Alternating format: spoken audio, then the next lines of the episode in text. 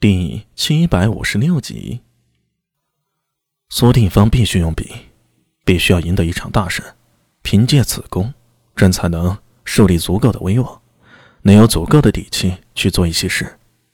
李治压低声音，缓缓道：“所以，此次用兵，只许成功，不许失败。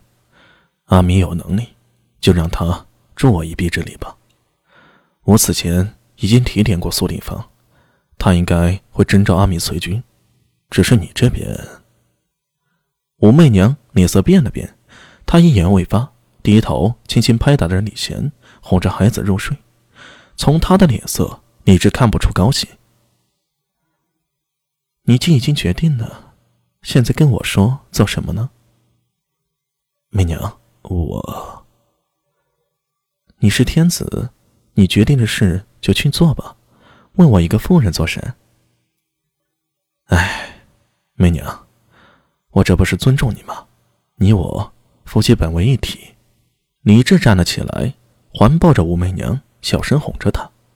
夜色再次宁静，清风徐来，催人欲眠。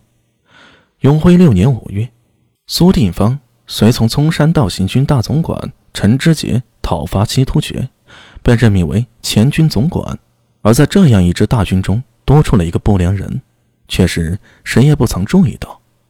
大军营寨绵延数里，经河套河林，然后是燕然都督府，再翻阿尔泰山，行军异常艰辛。至于后世的河西走廊，此时还是一片沙漠。中军大帐中，当中主帅颇些不顾形象，头盔随手扔在一边，双手抓着一只烤兔。正在大快朵颐，一边嚼着一边嗔道：“哎，阿米，你这手烤肉的功夫倒真不赖，比你手上功夫强多了。”说话的正是演义里面常提到的混世魔王程咬金陈知节。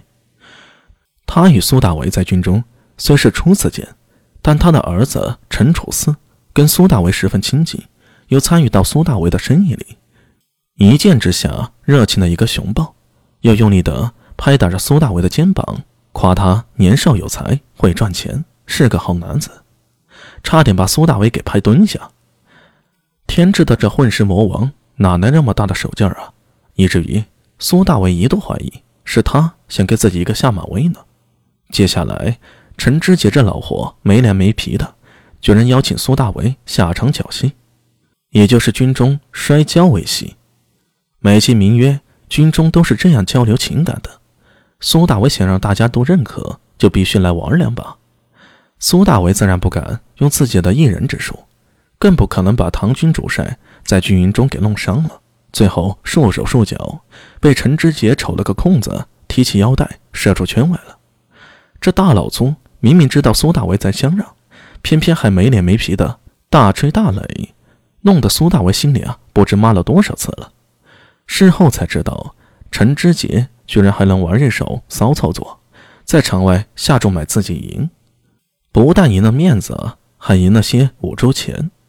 虽然不多，但是看陈知节笑得眉不见眼的，不但不以为耻，似乎还很享受这种占便宜的感觉。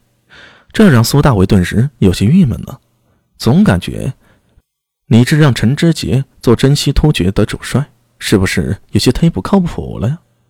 不过错有错着，经过昨天的一场侥幸，苏大为现在就堂而皇之的跑到了主帅帐里了。军中其他大小将领隐隐猜到苏大为与主帅陈知节有救，倒也无人去扶陈老魔头的面子。不然这老货真的能一巴掌呼人脸上。论不要脸，现今唐军中无人能出陈知节之右啊！此次军中除了陈知节，军职最高的要数苏定方了，他现在左屯右卫将军，临清县公，是此次西征军的副帅，眼下正坐在陈知节左手席位上。坐在陈知节右手的是大军的副总管王文度。这个人苏大为是没怎么听过，不知其根脚，只听说是由李治亲手点的将，这多半呢是李治的人了。除了苏定方和王文度。军中还有大小将领，依次按职位高低坐于帐中。至于苏大为，则比较命苦，在大帐中忙着张罗烤肉，一边忙着，一边还听程咬金哈哈狂笑着，恬不知耻地吹嘘自己人尽其才，物尽其用。尼玛，你才是物啊！苏大为在心中忍不住腹诽。听的这些大唐军头一边吃喝，一边吹嘘自己过往的光荣战绩，渐渐的却听出些门道来了。